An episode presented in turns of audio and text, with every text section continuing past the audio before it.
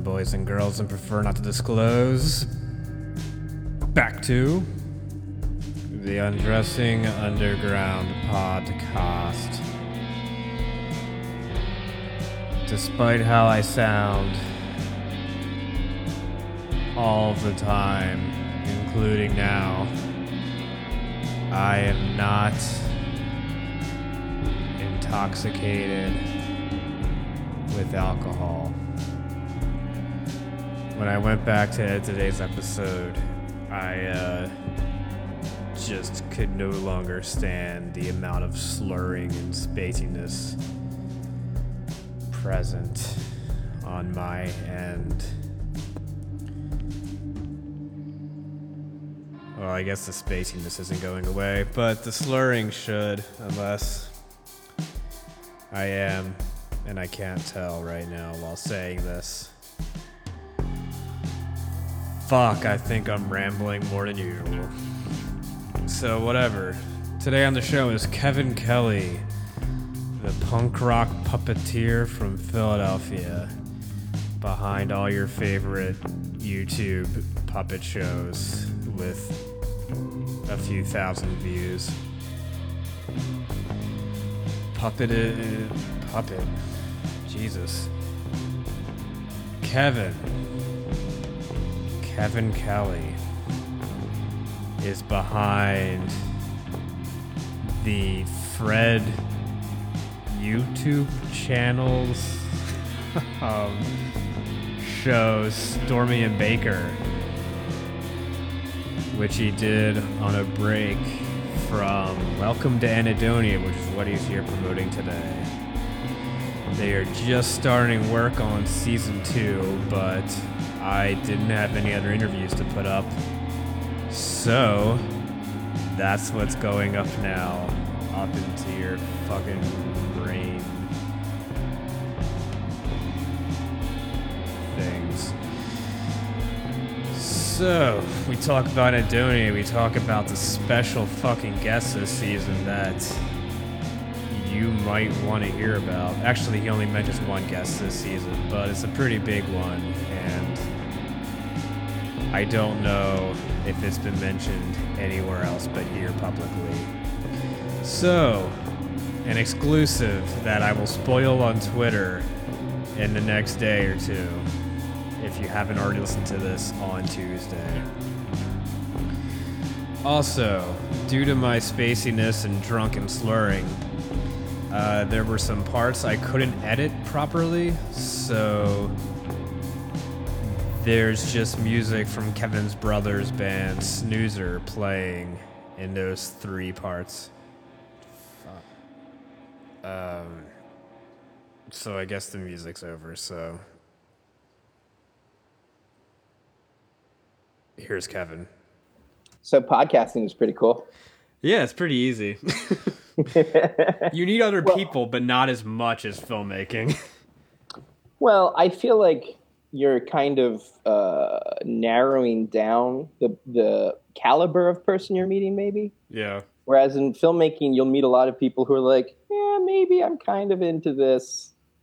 You know, I've sort of got one foot in this, one foot in like five other things. Right, because there's a much more doing. commitment to it. Yeah, you've like I've listened to your interviews, and you've like got people who are like, their whole lives are what they're doing, Oh yeah.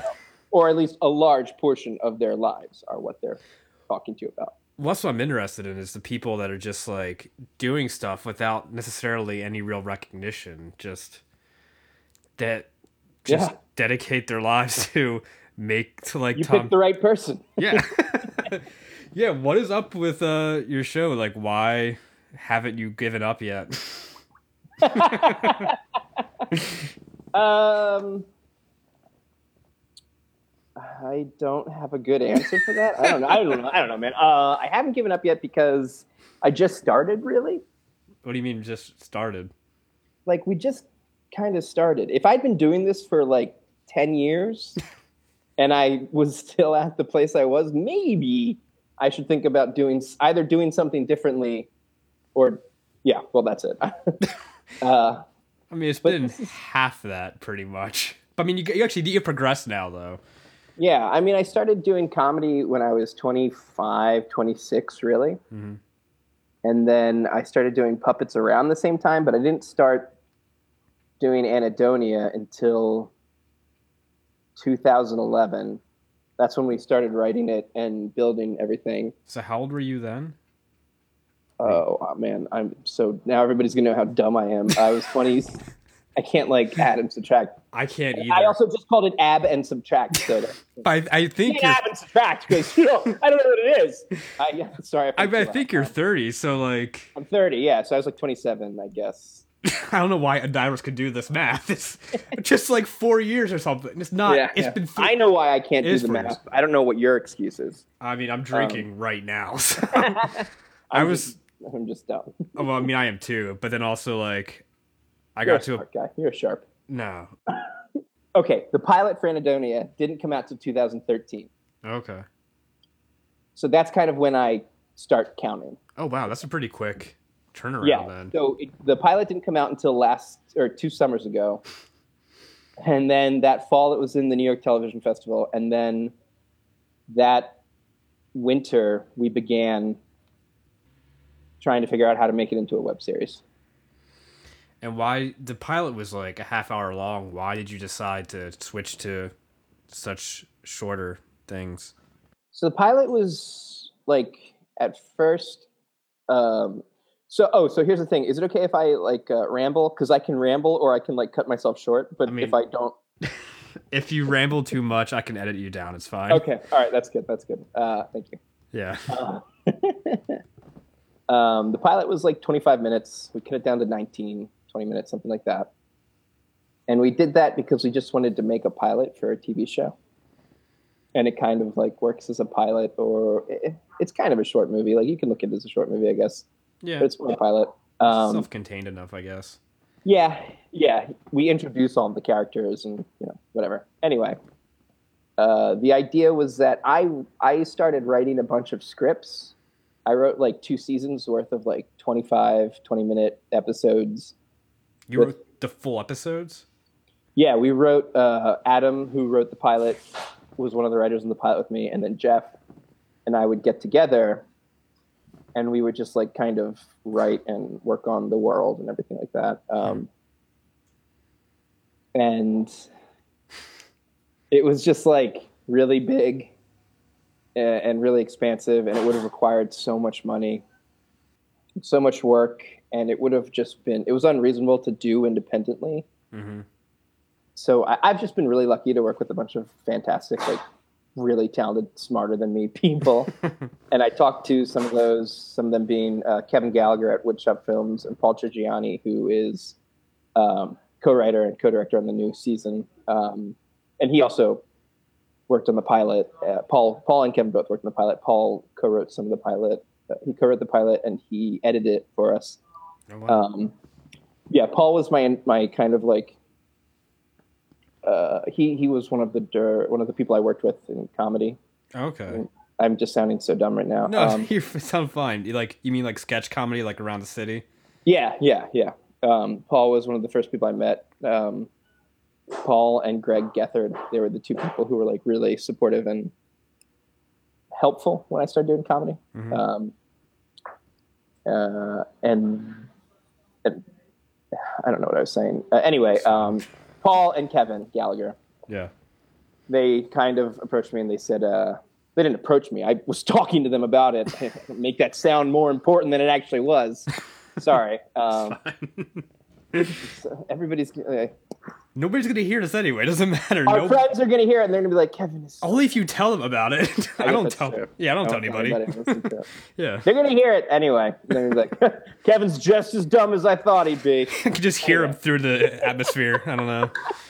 Yeah, they'll just absorb that Yeah, that thought. just be Um, walking through Bryn Mawr, just repeating everything you said. Yeah. um, so we talked about doing it. We talked about doing, uh, I think, like five or eight 20 minute episodes. And Paul came up with a budget that was like $250,000, Holy shit. which is like conservative yeah, it's not a lot, but it's No, yeah, when you don't have any money. when you're poor. Yeah. But living out of your car. Yeah, it's it's a lot of money. Um, Yeah, you were actually living out of your car at the time, weren't you? yeah, I was living. Yeah, I was. I remember you like I think I, I don't think you picked me. I don't think I could fit in your car at the time. Yeah, we met at a bar, and you just had all your stuff there, and you're like, "Is it safe for me to leave all of my worldly possessions on this block?" which was mainly like yeah my computer my car and uh, all my clothes and uh, books and stuff right. like yeah i think it was a lot of uh, puppet material and, and like my uh, craft stuff craft stuff like the fur and the fabric and everything i make puppets with um, so yeah uh, You're so clearly exhausted from all this. oh yeah I, I'm, I'm just no it, it's like a good exhaustion Oh, I know. I know you. mean- Uh, yeah. but like um i don't realize how it's like that like i'm either like at a 100 or i'm dead at nothing and i'm just like depressed and Yeah, I totally recognize. too inward yeah oh yeah you you you, you know Yeah, I know how you can be. well yeah i, I meant like yeah you, you've seen that but you've Yeah. probably also like experienced i feel like you've experienced that yourself you know oh, totally. so like yeah Every time I drink like, coffee. Yeah, well, that's why I stopped. Like, I stopped drinking coffee for a while because I was like, just too all over the place, Yeah. um, and like caffeine wasn't helping at all. Not even with the project because like I feel like your character is so manic in this show, like you would need to be at that place. Yeah, Scram. Scram is like was originally just based on me when I was like a teenager, and then I realized like, oh, I haven't changed. Yeah, I was gonna say, has it really that any different? I'm just not. The only difference is that I'm not like manipulative like him. okay. um, we the more we do this project, the more people say it's amazing um, how you you get these people to come and work on the show and do these things for no money. And I've really, you know, when people when someone says something to me, it may or may not sink in. When someone says something to me many times, then I like get paranoid about it. And I'm like, what does that mean? What are they trying to say to me? Uh, so I kind of thought about that, and I thought like, well, I'm not like actively, you know, I'm not like forcing anybody to. I'm not like making anybody do this. Right. It's really just like I think years of meeting people and then finding the right, finding the right project. I guess that I wanted to work on, and everybody kind of responds to that Yeah.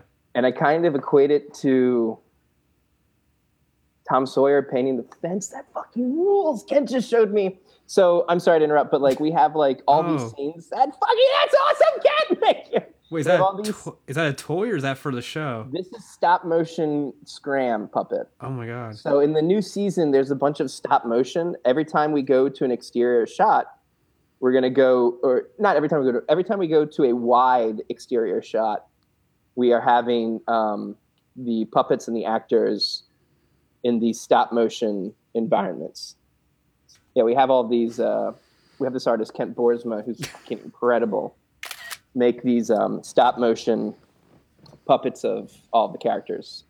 Yes, like one of the goals with this season was to um, have as many practical kind of effects as possible, Hmm.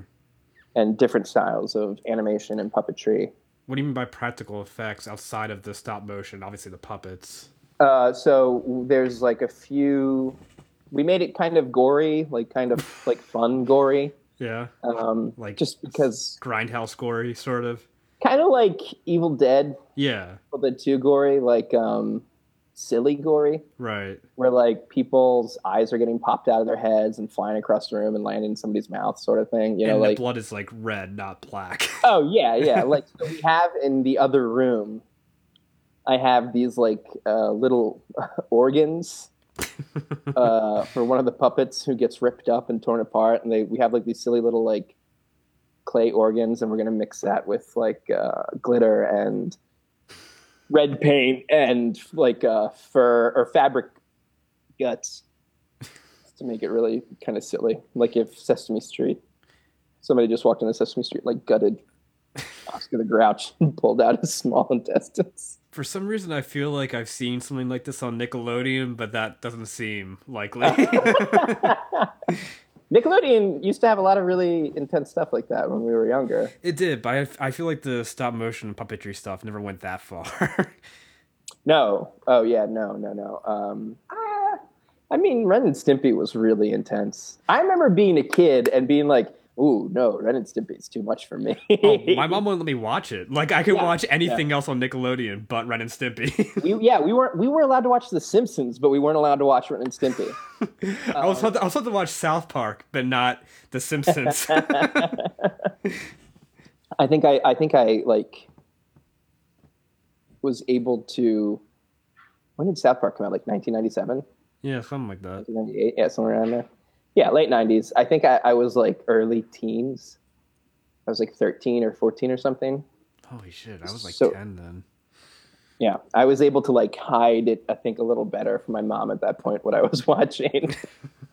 I think she'd be like, "I don't want you to watch that," and I learned I could lie at that oh, point. Oh yeah, it's Yeah. if you have a TV in another room, you can go into that room, yeah. I'm just gonna go down to the basement and you know, watch porn. I don't know. yeah, basically, yeah, watch you know, uh, real sex or Yeah. taxi cab confessions. Go watch whatever's on HBO at eleven o'clock at night. I used to so I used to watch like uh, when I was a kid, I'd watch Saturday Night Live, hmm and you know usually my parents would stay up and watch it too, and they'd fall asleep halfway through, and then I would just stay up and keep watching you know like some awful uh, thing on HBO or Cinemax or you know one of those channels or like um, what was it called? Bravo. Bravo to Bravo. E, E, E, Okay. the E channel. Yeah, the E channel used to have like weird, like documentaries on porn stars. Do you remember that? Maybe I'm making that up. No, I mean it sounds like the '90s. I just can't picture it though. Yeah, yeah, it was very tasteful. Very classy. But wait, you would just watch that with your parents in the room, like right behind you still? oh no, no, I Okay. weird. no, I like couldn't watch, you know, anything that was like intense or slightly, you know, subtly sexual around my parents. That was No, I know. too- But you just said like they would fall asleep halfway through Saturday Night Live. I think oh, like I right guess behind yeah, you. I was not clear about that. So like we would watch it and they'd either go to bed Okay, they weren't. they'd be watching it upstairs and being like, "You better go to sleep after." Of course. Yeah, yeah, yeah. so what's the? I mean, I hate to go off so quickly onto the other one, but what happened with uh the other YouTube show for Fred? Oh, Is it- Stormy Baker. Yeah. Stormy Baker was um, my friend. I, he asked us to, to make the show, Mhm. And I was like, "Yes, absolutely. Of course, Yeah, why wouldn't I?" it was cool. it was like the most '90s thing I've Nickelodeon thing I've seen since '90s Nickelodeon. Yeah, uh, that was kind of our like goal is to make it look like or m- look and feel like something that would have been on um Snick. Remember that? Yeah. I mean, I don't know if it's maybe like the Ozone, but I don't know about Snick. Funny. I forgot about that entirely. yeah, the Snick no, was like the like, teenager stuff. Yeah, okay, yeah, I guess it was. Yeah. Yeah, no, we wanted to make something that would be like uh, that would be on uh, Nickelodeon when we were kids. Right. And um they liked it, I guess. Well, they put it on and paid you. so- yeah, yeah, they put it on. They paid me. Um, but yeah, and it was kind of one of those things where uh, people are always iffy with puppets. Mhm. The thing I hear a lot is people don't like puppets. Really? I don't know Oh. if that's true. What? okay, yeah, I, like absolutely. yeah, I mean, Sesame Street's still on the air, and I feel like there's some. I mean, TV Funhouse only lasted one season, so that's not a good That was by choice, though. Oh, it was? Uh, yeah, apparently, um, that like they they were gonna be re- or they were renewed or something, but I don't know if it was Dino S- or Robert Smigel. You know, I can't say his last name. That's why. I, you know, Stamatopoulos, Something like that. the writer from Mr. Show. He's so fucking awesome. I know he's not going to hear this, Yeah. so it's not like he's going to care if we fuck up No, his name. yeah, yeah, of course not. But like, he's oh yeah. if you go back and watch Mr. Show and you listen to the commentary, uh, they always like make a big deal about which sketches he wrote because he really? only wrote a handful for them. But they're like some of the funniest ones. I know that. But I know like Moral Orel is like one of the best shows ever. Oh yeah, that show was so cool. Yeah. Did you see Doctor Frankenhole? yeah, I saw some of it. I mean, it wasn't quite as good, I didn't think, but it was still It wasn't fun. the same, Yeah. but yeah, it was. Yeah, it was exactly fun. Yeah, Yeah. it was cool. I like that style of animation. I thought that was really neat. It was stop motion again, wasn't it? Uh, yeah, it was. It was some kind of stop motion. Yeah. Are you Uh, needed? yeah. What's that? Are you needed? No, there's just people who I don't know walking around in my in the building. Um, and I don't know why they're here late. Why? Where are you exactly? I'm at the new puppet studio. Which Uh, the is new what's that? which is where? It is in Glenside, Oh, Wyncote, I guess technically, but it's like, do you know where the Keswick Theater is? oh wow, you're like out there. Yes, That's hard to get to. it is very hard to get. to. That theater is the most baffling part of Philly. It's just like I mean, it's annoying to get to the the East Center, whatever it's called now. But like, yeah, the Keswick Oh, is yeah. just fucking impossible. it's it's just so tough to get out here. Like you're either taking six. I know this is for your podcast listeners exciting stuff, but six eleven or uh, what's the other one? Is it the trolley? Turnpike. Oh, the There's highway. like yeah, there's regional rail that comes out here, but God, I fucking hate. I love regional rail, but it's like the most classist bullshit. It's like, oh yeah, yeah, like it's the rail that where you want to go to the suburbs, but you don't want anybody that's not that doesn't have too much money to get out someone to the suburbs. does yeah exactly. yeah, I remember they like keep jacking up the prices too, yeah. and it's all going to be a total shitstorm this September when the Pope comes to visit. Oh my god, I didn't know was happening. Yeah, South Philly is going to implode on itself. I think. Oh yeah, you should Yeah. uh, bring Scram.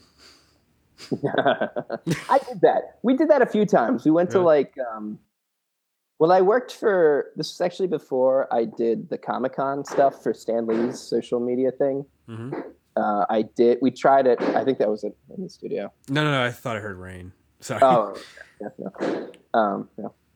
Hold the work, boys. Uh, sorry. sorry for making a bad joke. It's fine. I'm just gonna cut this down to two minutes, anyways.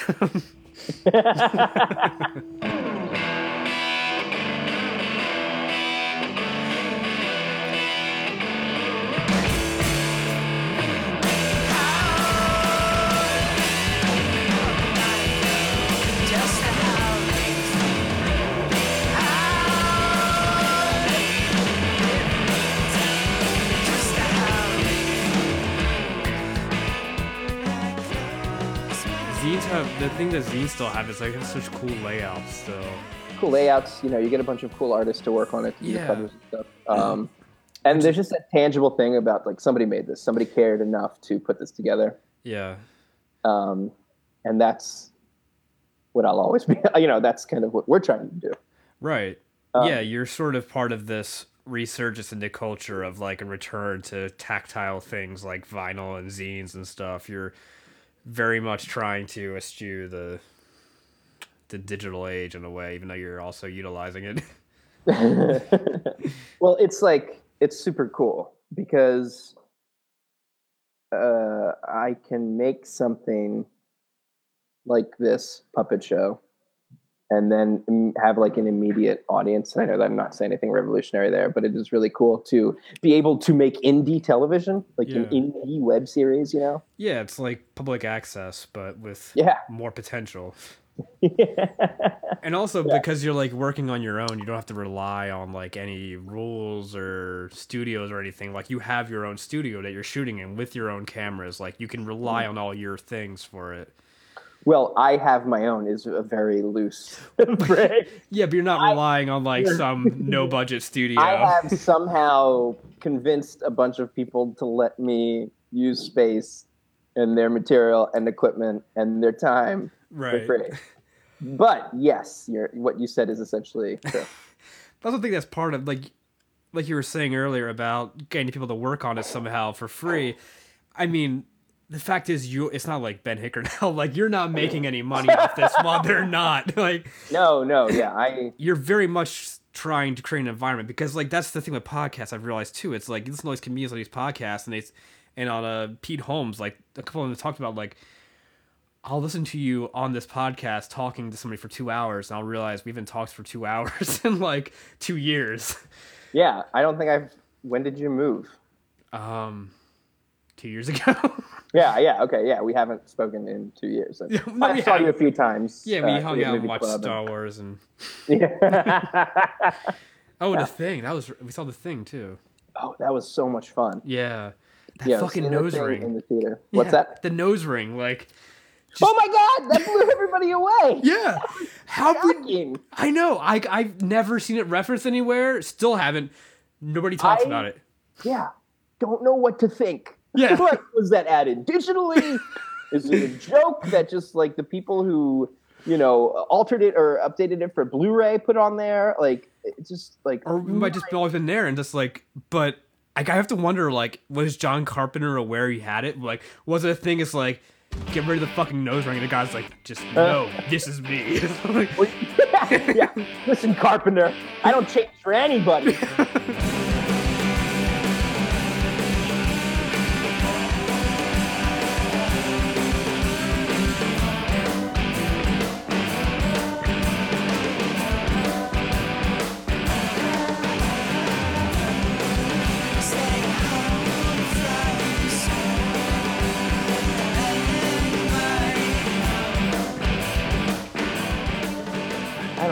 Weird writing comedy, dude. It like sucks because it's really difficult and it's really tough to do alone, yeah uh, especially when you're not funny. it's I mean like, don't I know it yeah, it's tough, man. yeah Um, but now I just try to write stuff that I think is silly more than anything else.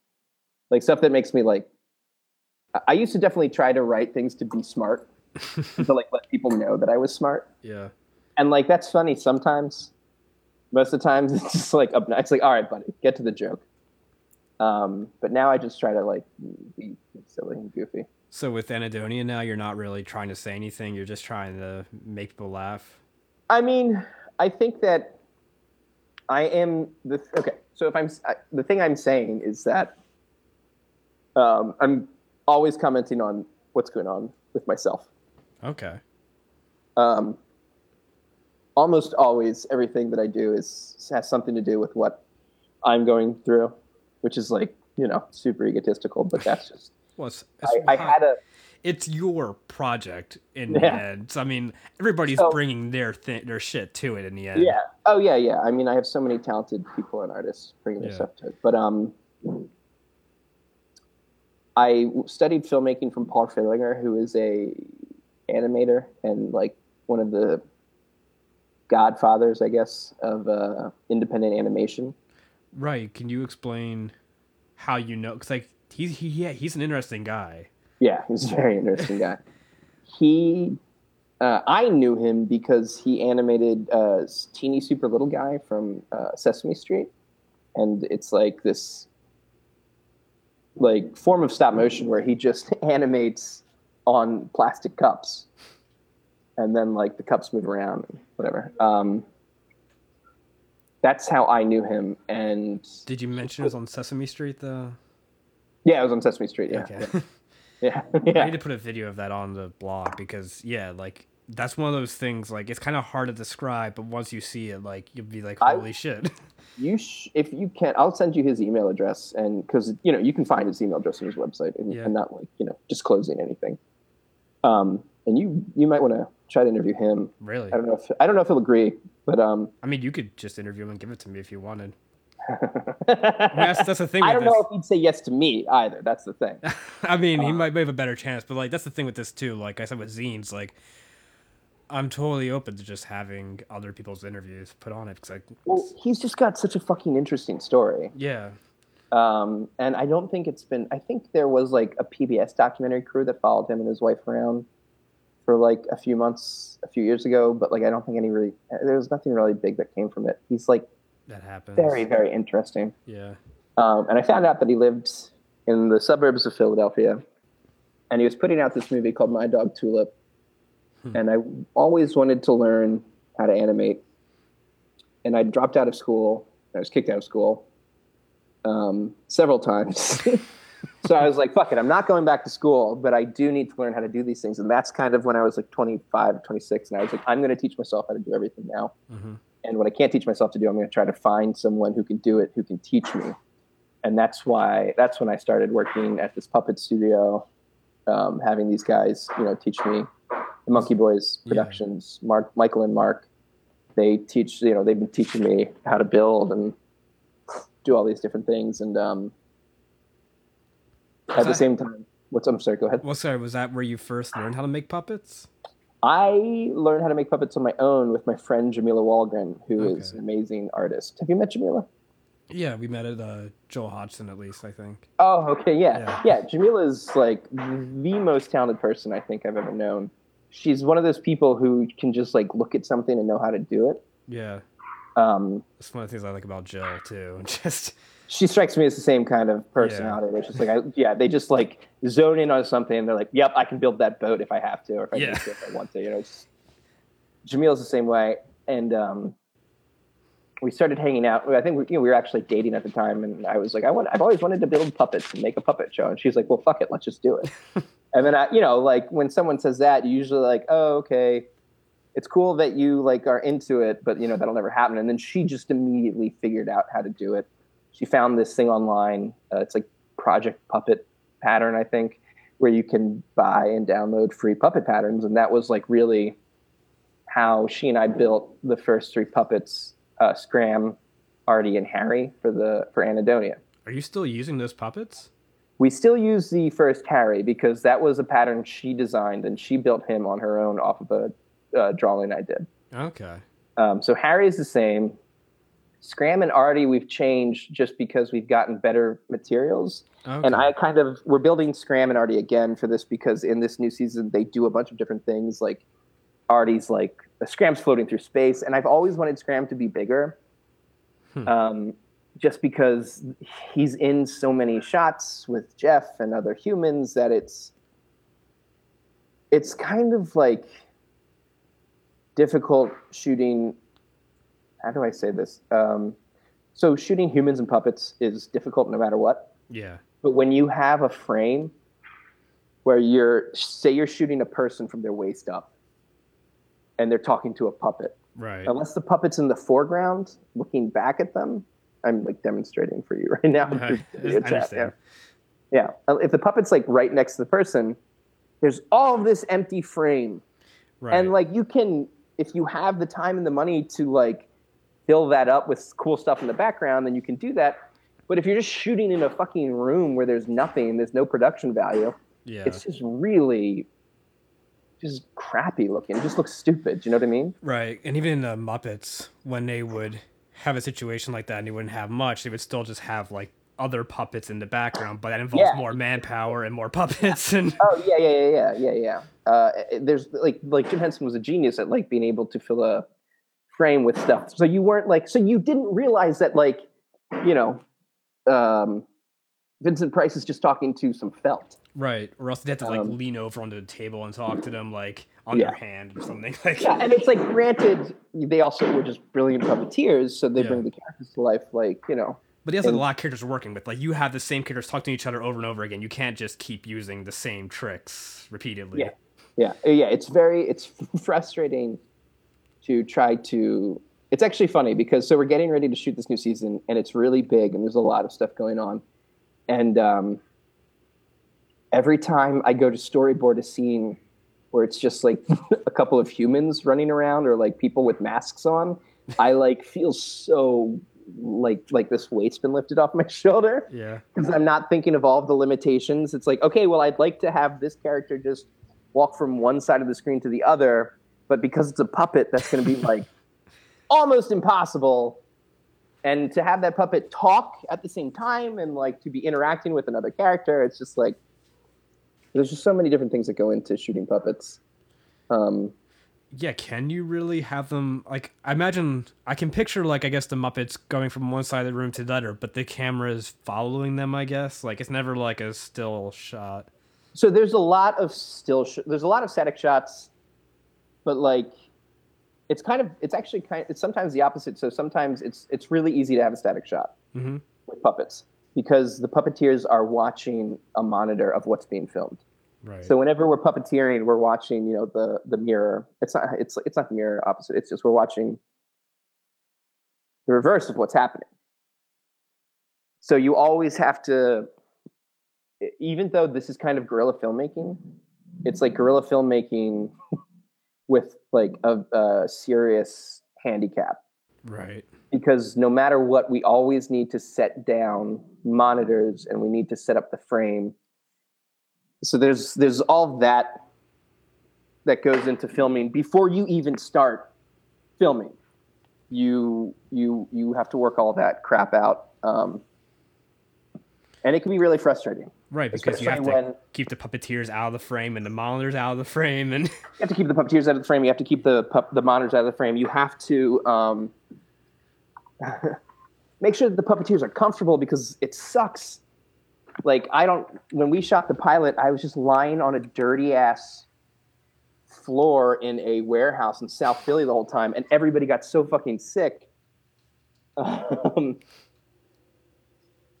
and then you start filming, and it's like all right, we might have to do five takes until you get this right. You know, like uh, that doesn't even, you know, that's something that is sometimes the most difficult thing, which is getting the actors to perform, yeah, becomes like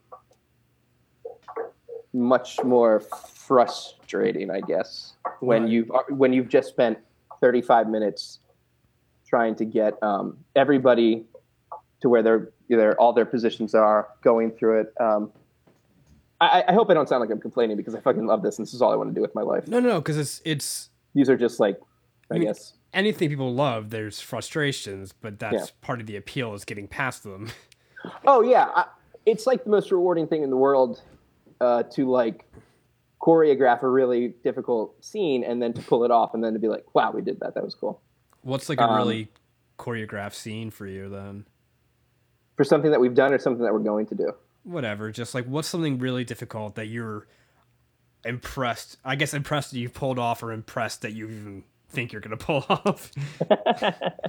Um, so the first season, I guess, there wasn't really too much that was too difficult.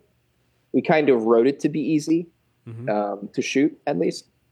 Um, but in this new season, there are a bunch of walk around puppets. So it's like humans, you know, like the sweet, like the Sweetums puppet in the Muppets.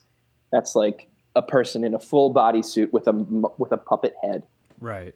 Um, there's a few characters like that, and they are going to be walking around interacting with humans in the same shots as just regular puppets.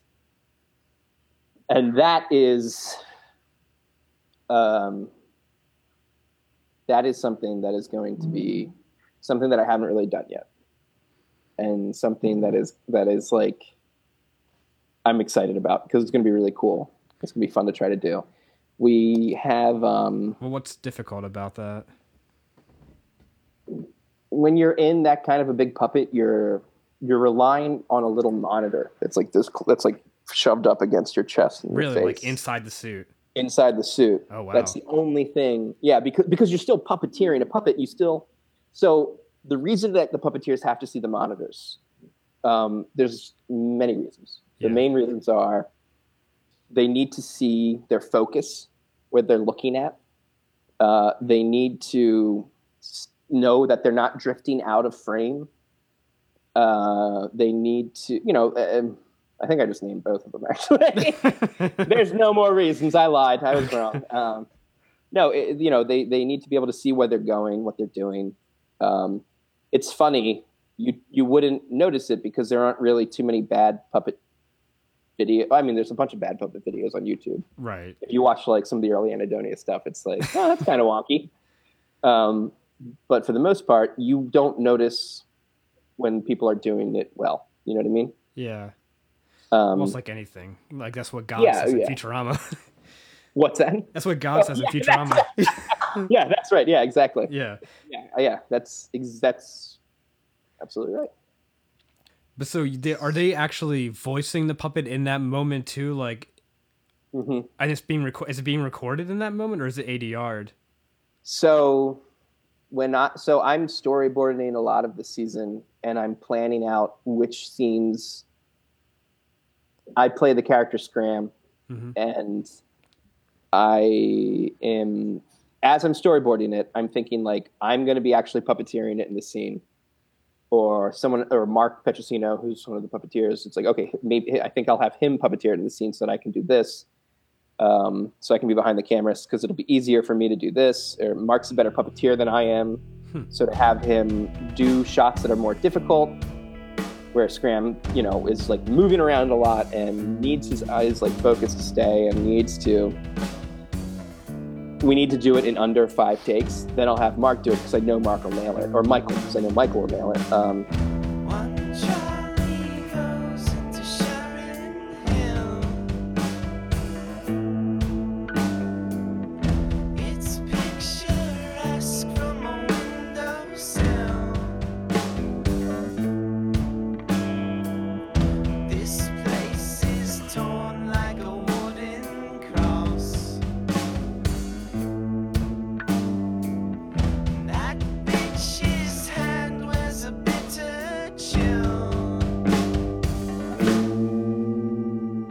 so originally your idea for Anhedonia was for it to be a sort of not sort of, just straight up a punk rock puppet show. Are you still sort of keeping that punk rock element to it?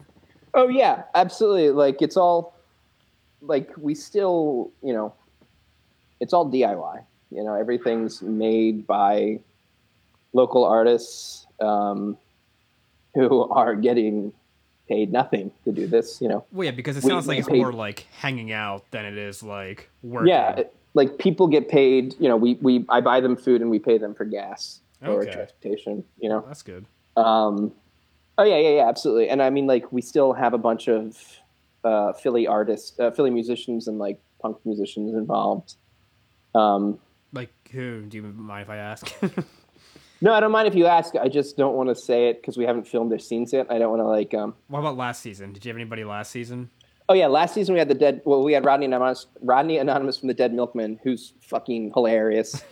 uh, he was also in the pilot. He's just like really cool and like always down to do it. Yeah. Um, so yeah, he's a lot of fun. He was he he like brings this like really awesome, cool energy each time he comes in set, and it like for me kind of sets the tone of the show. Yeah. Um, we had Connor Mira from Roy Orbitron. He came in and played the Ghost of Punk. He was really good. Oh, nice. He was he was a lot of fun. Connor was like Connor came in. He's like, I've never done anything like this before. I've never acted before. And I was like, great. That's Exactly. great. Yeah, yeah. It's more fun to have. I mean, like, so Jeff is an incredible actor, Right. and a lot of actors who've worked with puppets and a lot of puppeteers say the same thing about Jeff, which is that he really sells talking to the puppets. Because, and it's funny that like you wouldn't again not something you'd think about because I didn't think about it, but Jeff is so good and so natural that you don't realize that he's talking to the puppets like they're actual characters, like they're actual creatures in the room, and it's not not like he's like you know talking to a puppet. Right. Um, and when we we did some um, uh, what's it called auditions. We did some auditions, and it, it wasn't until we had people come in and read with the puppet that I realized that that was a thing. Um, Because Jeff was just so natural right off the bat at it that I didn't even think about it. I guess. Um, so yeah, I mean, as far as it being a punk rock puppet show, it's just I don't know. My background is in punk music, and Is that how you got Rodney Anonymous? I just wrote him an email Really? saying, "Hey, hey, would you do this, please?" Because like I I wasn't aware of him before, but then like Jill's mom was talking about the seeing the Dead Milkmen like back in the '80s or something, and Oh, yeah. yeah, I think we have one of their records here maybe, and Oh, awesome! Yeah. Yeah. I mean, they were one of my favorite bands. they were kind of big for a while, weren't they? Yeah, I mean, like they like Punk Rock Girl was a big hit in the late '80s, I guess, early '90s. Yeah, Um, college radio at least. What's that? On college radio. Oh, yeah, right? yeah, yeah, Which yeah, is still a um, thing. Like that's how yeah. people make their names. Yeah, no, th- I mean, like, so they they were one of those bands where you find them in like a record shop because someone, you know, a friend or like some other band you like is like, I listen to this, you should check this out or whatever. Are we allowed to talk about your like big special guest this season? we can because we just recorded him three hours ago.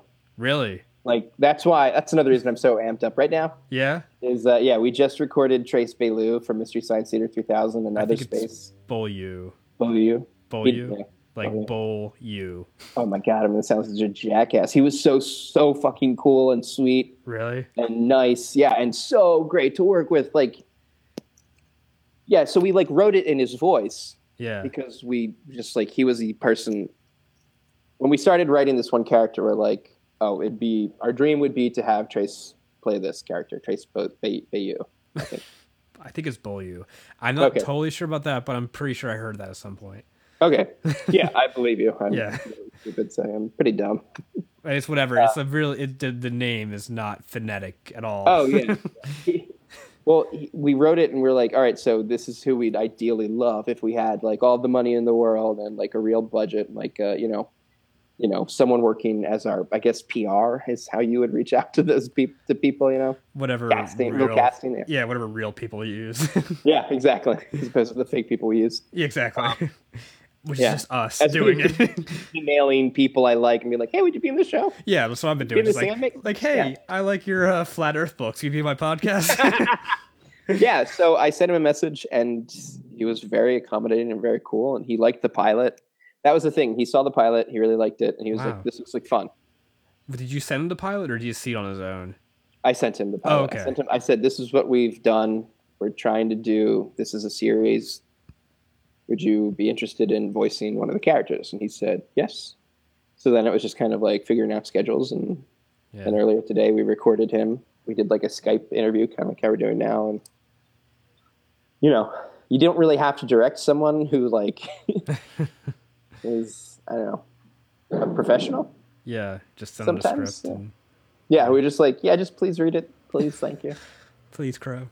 Yeah, yeah, oh yeah, yeah. And it was so much fun, and it was so cool. Um, you- and he liked it a lot and he like you know he's he plays this character that was like i said written for him and i'm just super fucking excited now to go film the puppet matching up uh, to his voice film tracks are you um avoiding saying what the character is? kind of yeah it's like it's okay. You don't he's have in it say. yeah no yeah no it's fine he's yeah. he's in like there's so there's eight episodes and i think he's in six Wow, he's in that much of it.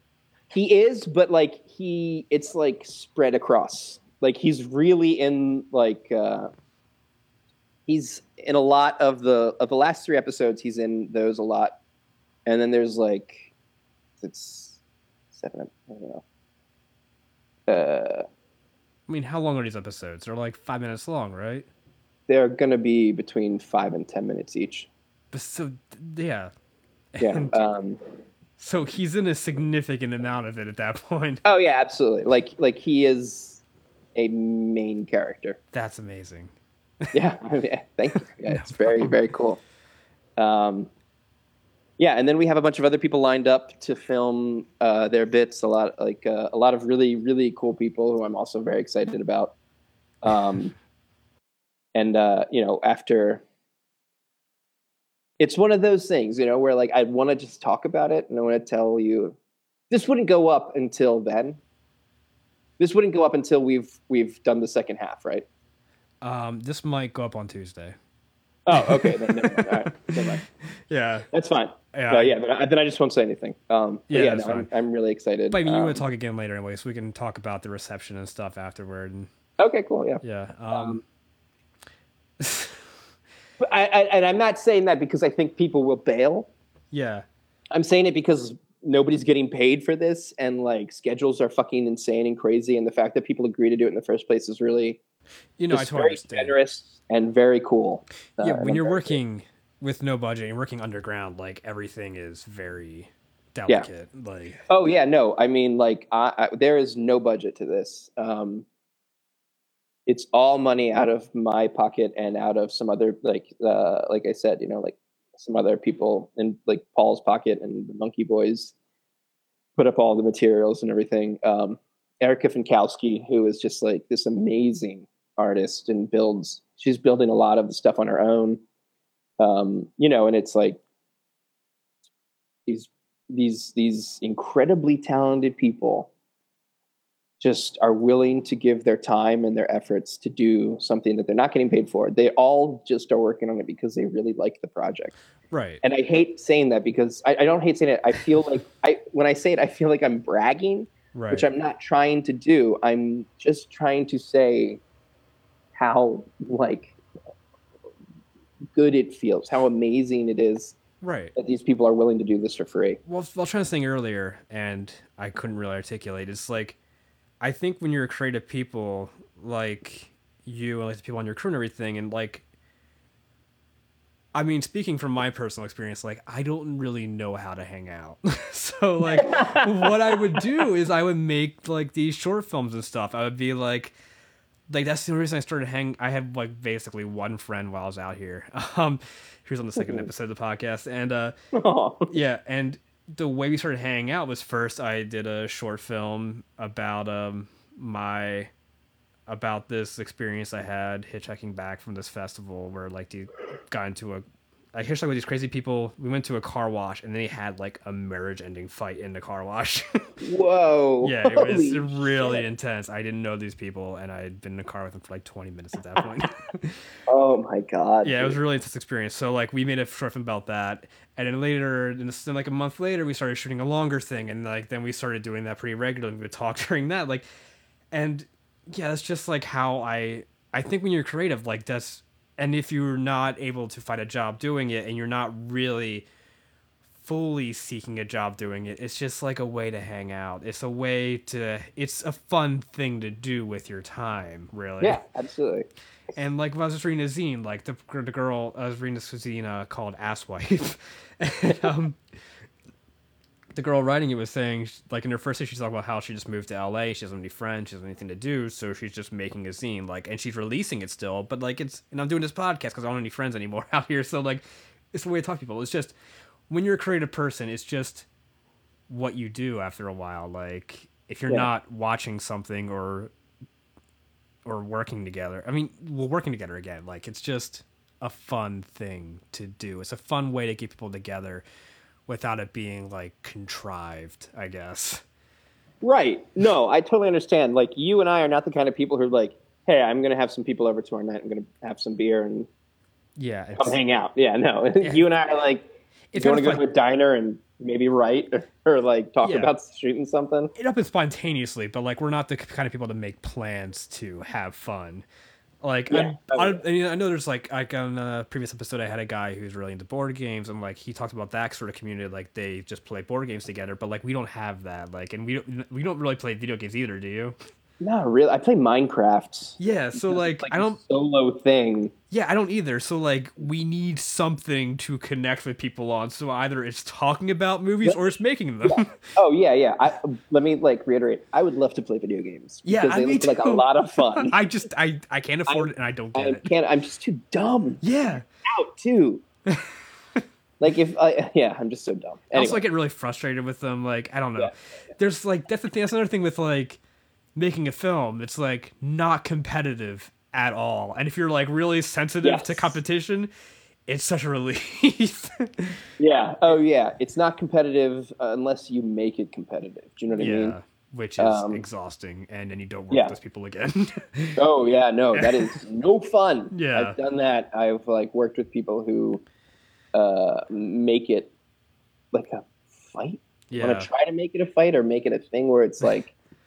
It's a battle of Yeah. who gets on whose stuff gets on screen and everything, and yeah, that or like this is my moment right, and this is all about me. yeah. Which is And, why.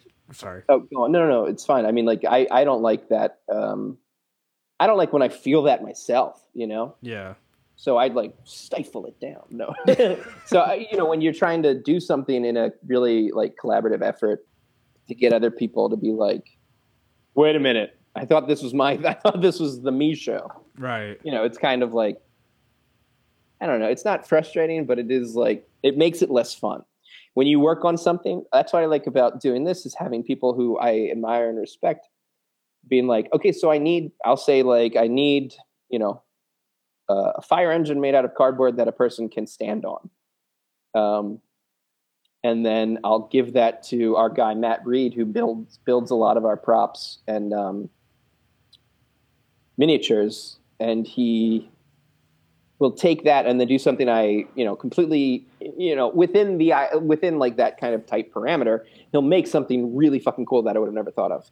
I have these two artists, uh, these three artists in the other room, uh, John Giancola, Kevin Boylan, and Cassie Bressler, and like they did the models on the pilot for Anhedonia, and it was so fucking incredible. And I just Right. was like, oh my god, I need to get these guys to do something on the new season.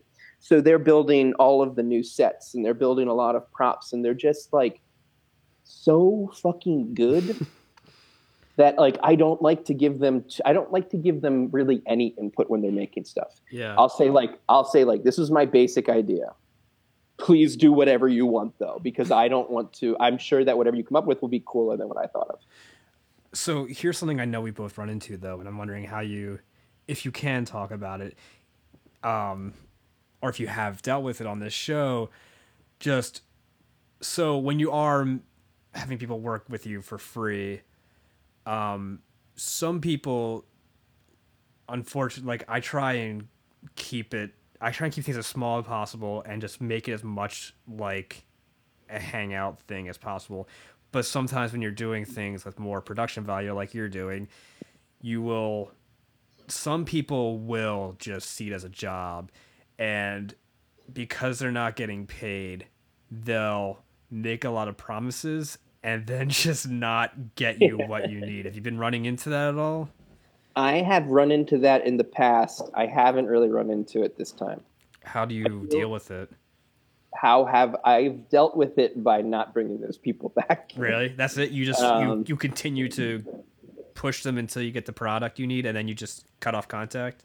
Well, what what's happened in the past is that people will want to work on it or be a part of it, and then they'll say like, "Yeah, yeah, yeah, I'll do this," and it's like, "Okay, cool." Yeah. Um, and then if they don't do that, then it's just like, I don't. They don't owe me anything. Um, I can't get angry at them for not holding themselves to their word. Right. Um, so all I can do is be like, all right, this really pisses me off and really annoys me, but I can't, I can't like justify being angry about it for longer than five minutes. You know what I mean? Right. Um, all I can say, all I can really do is just like know I'm better cutting people off in like on projects than in my real life. If someone is just like bad for me in real life, I like will not. I'll like continue to hang out with them or around them. Whatever. But when it comes to a project, I'll be like, nope, you're bad. You're toxic for the project. You're gone. Huh. Um, but never that. You know, I'll never like tell somebody that. I'll never be like that. Like upfront, not upfront, but I'll never be that like intense or in someone's face about it. Are you saying you're being passive then in it or Um, well, it's the the only people that this has happened with were people who um, said they were going to do something, didn't do it, and then just disappeared anyway. Oh, okay.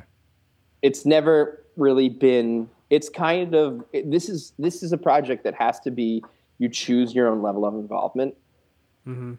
because there's so many moving parts and there's so many different things that I can't constantly keep up with people and be like, hey, I need you. Hey, you're going to do this. Hey, you're going to come in and do this. It's like either people are going to do it or they're not going to do it. Hmm. Um, and at that point, like all I can really be upset with or get angry, and the only person I get angry with is myself for not for allowing that to happen. Well, what do you do Um, to uh, compensate in those situations then? Like how do you deal with that I just do it myself. Really? Usually, I usually either do it myself or I like beg a friend. Hmm. There's there there are very few. There have not been very many times where I've had to beg somebody to do something. Right. There have been many times where I've come into the studio and I've been like, so this person bailed and now I'm trying to do this on my own. And luckily, the people that I trust and who I hold dear, near and dear to my heart and who help me will be like, that's okay. We'll figure it out together. Yeah. It's like a very supportive, warm, loving community. Yeah. Here's the thing. Uh, you you talk to people, you get involved with people who want to work on these projects because you assume that their goal is similar to your goal, which is you want to do this for the rest of your life. Yeah. or you want to do something similar to this or something in this field of making stuff Right. you know like professionally and like I, you know that doesn't exclude people who do it for fun or people who do it as a hobby like that's that's fucking great you know like Yeah. uh, but um I was I, I imagine that's most of it, honestly. what hobbyists people who are doing this for fun Yeah. That like want to do it for real, but are, but also see it as a hobby. Yeah, yeah, no, and that's that's fine and understandable too. Um, but when you when you're talking about people who are younger, Yeah. and like I do run into this every now and then, people who are younger who are like, yeah, I want to do this like professionally, Yeah. And then they just like aren't professional at all, and there's no sanctity to doing an indie web series with puppets, you know, like this. and I'm not holding people up to that, but like you know, it's very telling when someone's like, yeah, I want to do this, and then they just can't, you know. Be bothered to do it. It's like okay, well then clearly you don't really want to do it. I guess. Yeah. I, I, I don't want to sound bitter because No, I'm no, not. I mean, I'm not either, and I totally understand. like- I'm just saying, like, I understand that whatever it takes to get the project done. Yeah, yeah, yeah. And it's it's one of those things where um, I actually feel bad because there's a lot of great people I've worked with in the past who I've wanted to work on this, hmm and like it just didn't, you know, the li- time didn't line up right, or they were too busy, or whatever. Yeah. Um, and those people were not. They're uh, you know those people are not people that I passively didn't ask to come back. hmm They're people who I just you know Just for whatever that- reason they weren't able to come back. Yeah. Um, Yeah, absolutely. That's fantastic. Sorry, I was just talking to. This is Kent Boersma. Kent, this is my friend Rob Muggy. What's up, Rob? Hey. Buddy? Um, Kent is animating all of the stop motion scenes and Oh, building, cool. yeah, building all the puppets for that. That's a really awesome talent. Yes. I like it too. Yeah, no, it's like he's probably the only person in Philadelphia I'm aware of that can do anything like that wow. and do it super fucking sweet. That's right, Kent. he's incredible. He Um, was the drummer for Univox. Did you ever listen to them? I don't think so. Oh, okay. Univox. They're really cool. Yeah, Okay. check them. Check them out Yeah. on I the internet. I guess. I guess one last thing we should cover out of. I mean, you're still doing this with Scrapple TV, right? Mhm. Yeah, I mean, we should talk a little bit about them, I guess, because they're the ones that have sort of helped you bring this web series to reality, right? Yes. Yeah. So between them and the Monkey Boys, Scrapple is more of the. I guess the Monkey Boys is like you know that's that's where we build that that's where we build everything that's where we design everything that's where all of the artists go uh, like every you know day of the week to you know build and work on stuff but mm, the Scrapple TV is more of our production end of things like they you know supply the lights, um, the sound equipment, you know, all that stuff. Um, Yeah. And they, you know, they're the ones that promote it and put it up on the web, they put it on the internet, and they put it out there for us, you know. Um, and we work with Kevin Gallagher, who's just like really top notch at that stuff. He's like a machine. What do you mean, like as far as promotion goes? as far as everything goes, it's like I, like he's the kind of person who can just work 16 days in a row with like 2 hours of sleep each night and come in every day with the same kind of like, "Hey, what's up?" Like, you know, like even disposition where you're like, "Get the fuck out of here, man." Like Yeah. I would be gnawing my eyes out of my head if I were you right now. Um, and Lord he, Jesus Christ. what's that? It's very interesting. yeah. Uh, yeah, no, he's he's he's great. Yeah. um, yeah, uh, it's cool. It's very very cool. And his it was his idea initially to be like, why don't you scrap the twenty minute five episodes and just do five minute episodes that are like the kind of clickbait, which the first season is. Um, Hmm. and I don't know if you've seen that, but it's very different than the pilot. Um, this new season is a narrative. It's like going to be eight minute or eight- eight episodes of basically, I guess, like a fifty or sixty minute movie that we're cutting into these eight episodes. Um, So it's sort of like a Adult Swim sort of format, though. It sounds like. yeah, it's Like- more like that.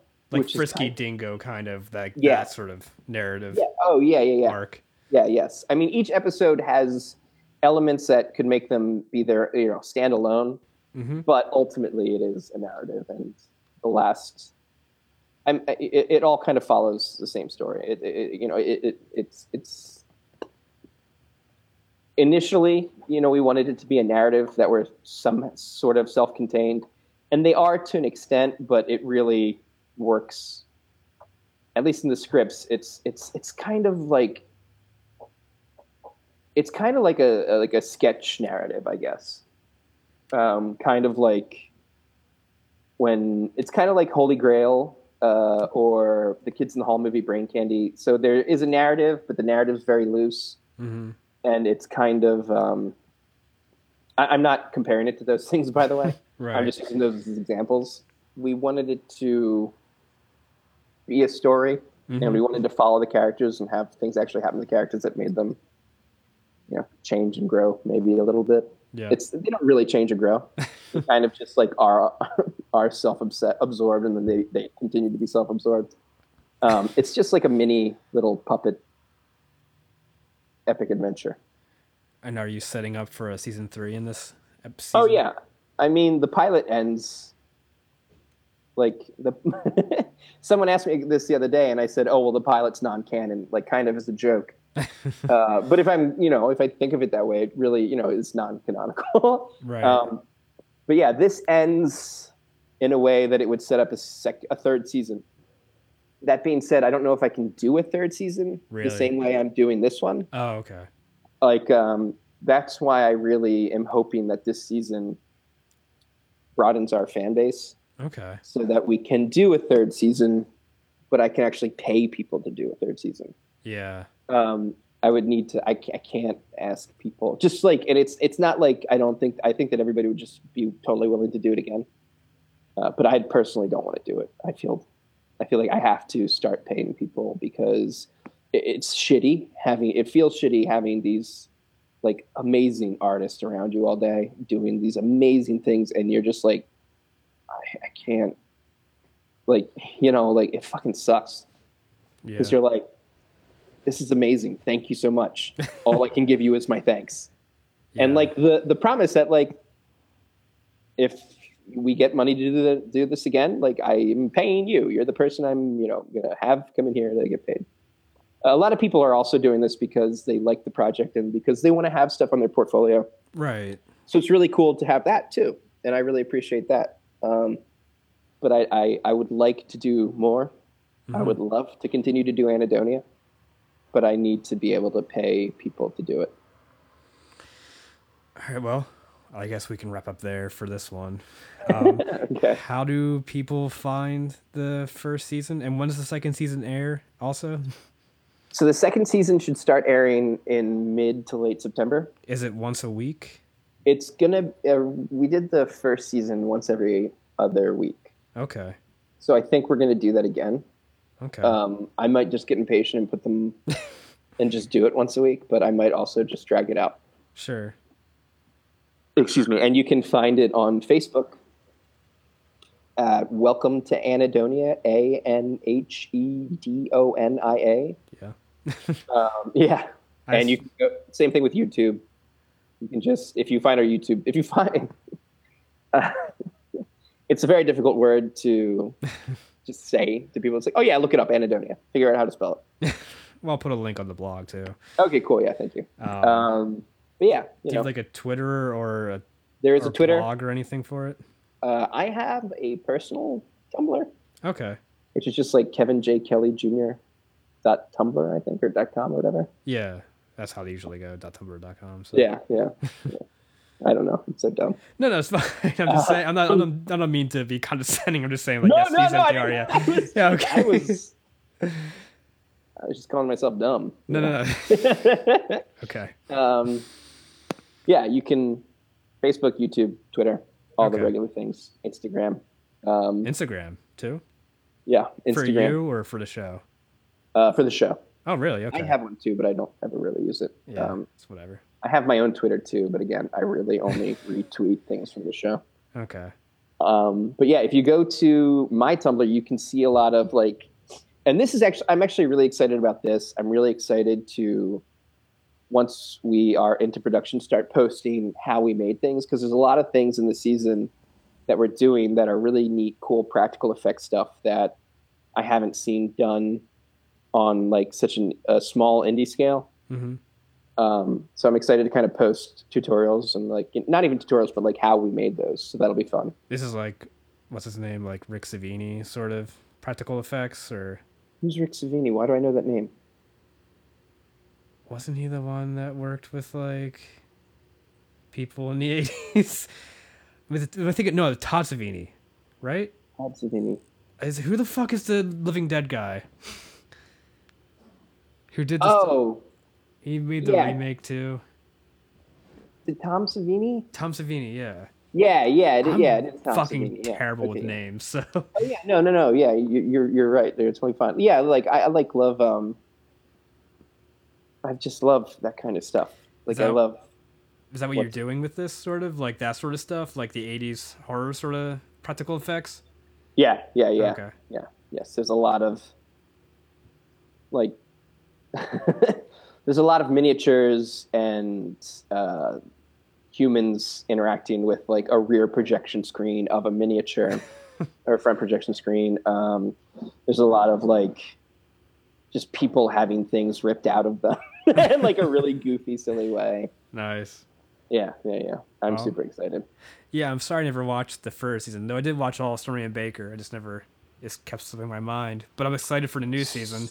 Thank you. Yeah, I'm excited too. Stormy and Baker was fun because it was kind of like we were getting ready to do the first season of Anhedonia, Yeah. and that was kind of like boot camp, I guess. Right. Sort of think of it that way. Yeah.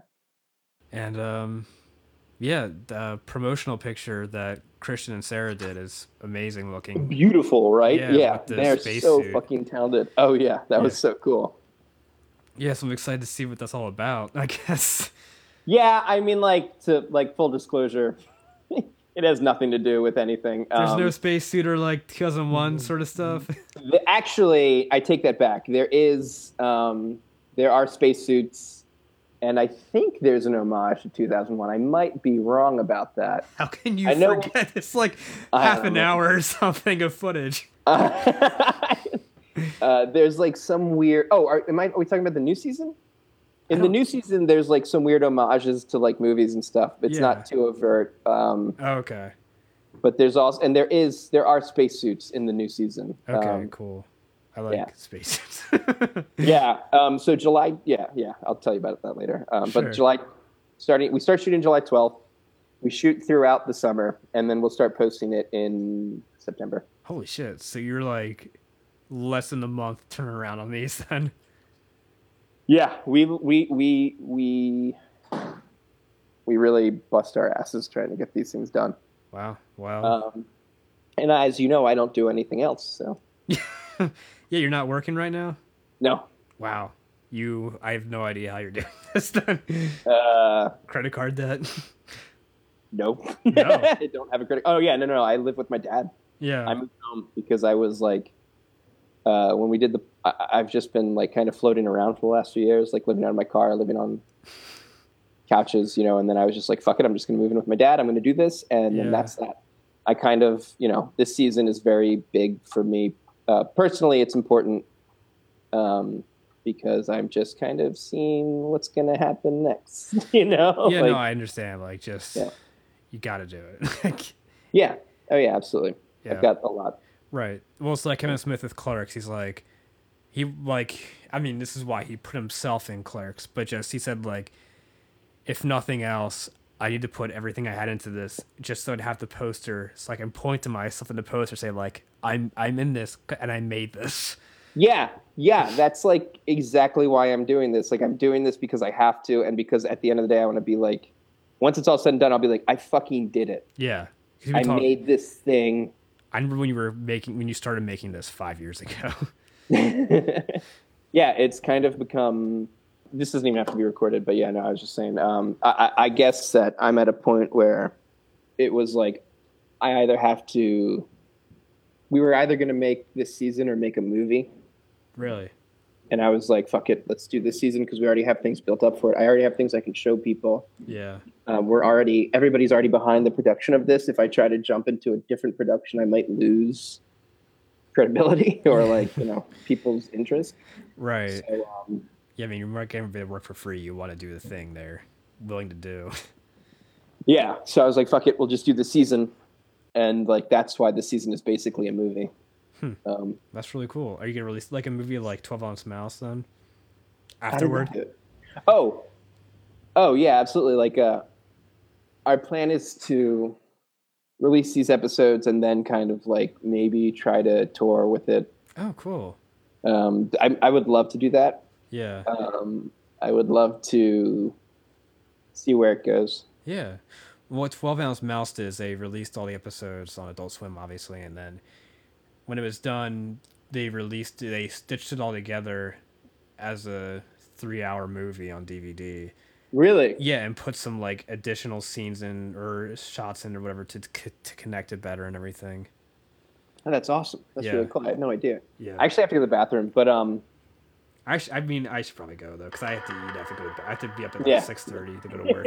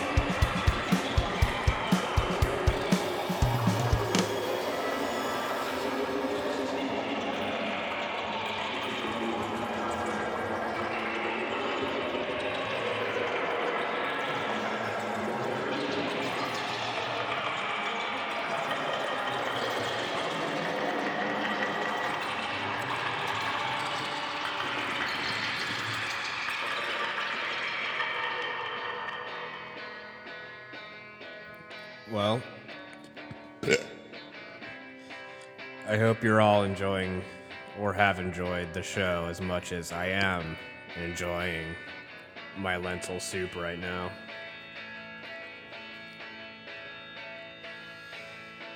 I also hope that uh, you enjoyed listening to the same interview twice in different but equal ways. I think you can pretty much gather all the same information from those three and a half minutes that just played as listening to the other hour and ten. At least from my fucking marble mouth. Next week on the show will have to be another surprise at the moment because I. Goddamn lentils. I uh, I don't know who's gonna be on. Uh, I have a few interviews lined up this week that are extremely interesting to me, at least. And uh, one of those will have to be the one that goes up, or something completely different. So, submit your guests, suggestions, or your own interviews to the blog, undressingunderground.tumblr.com, to my email, undressingunderground at gmail.com.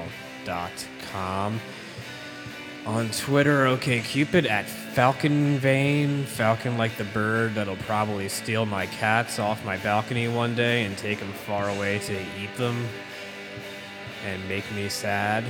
And Vein, like the thing I will cut open if that happens. Oh, what else?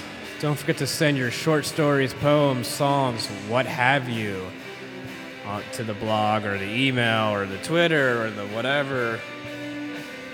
Or you can just leave a poem or short story or rant or rave or ad or whatever on the official voicemail of this show you are still fucking listening to for some reason. The number for that is 260 Punk Pod. 260 is the area code, and the rest is whatever Punk Pod is.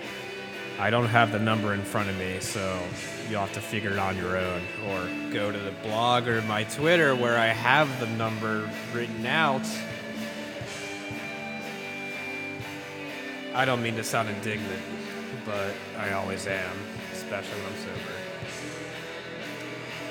Also, leave us a review on iTunes. Please make this seem like a real podcast that people should. I don't know if they should listen to it, but they might, should talk me to. Or you. Seriously, do some interviews, people. Send me them. I want to make this as much like a zine as possible. Just patchwork of a name bullshit and not just my own. Don't forget to subscribe as well and send me money. If you do the comment or the money, I'll send you a special thing. I swear. New tea time next week, along with whatever. So long, my naked mole people.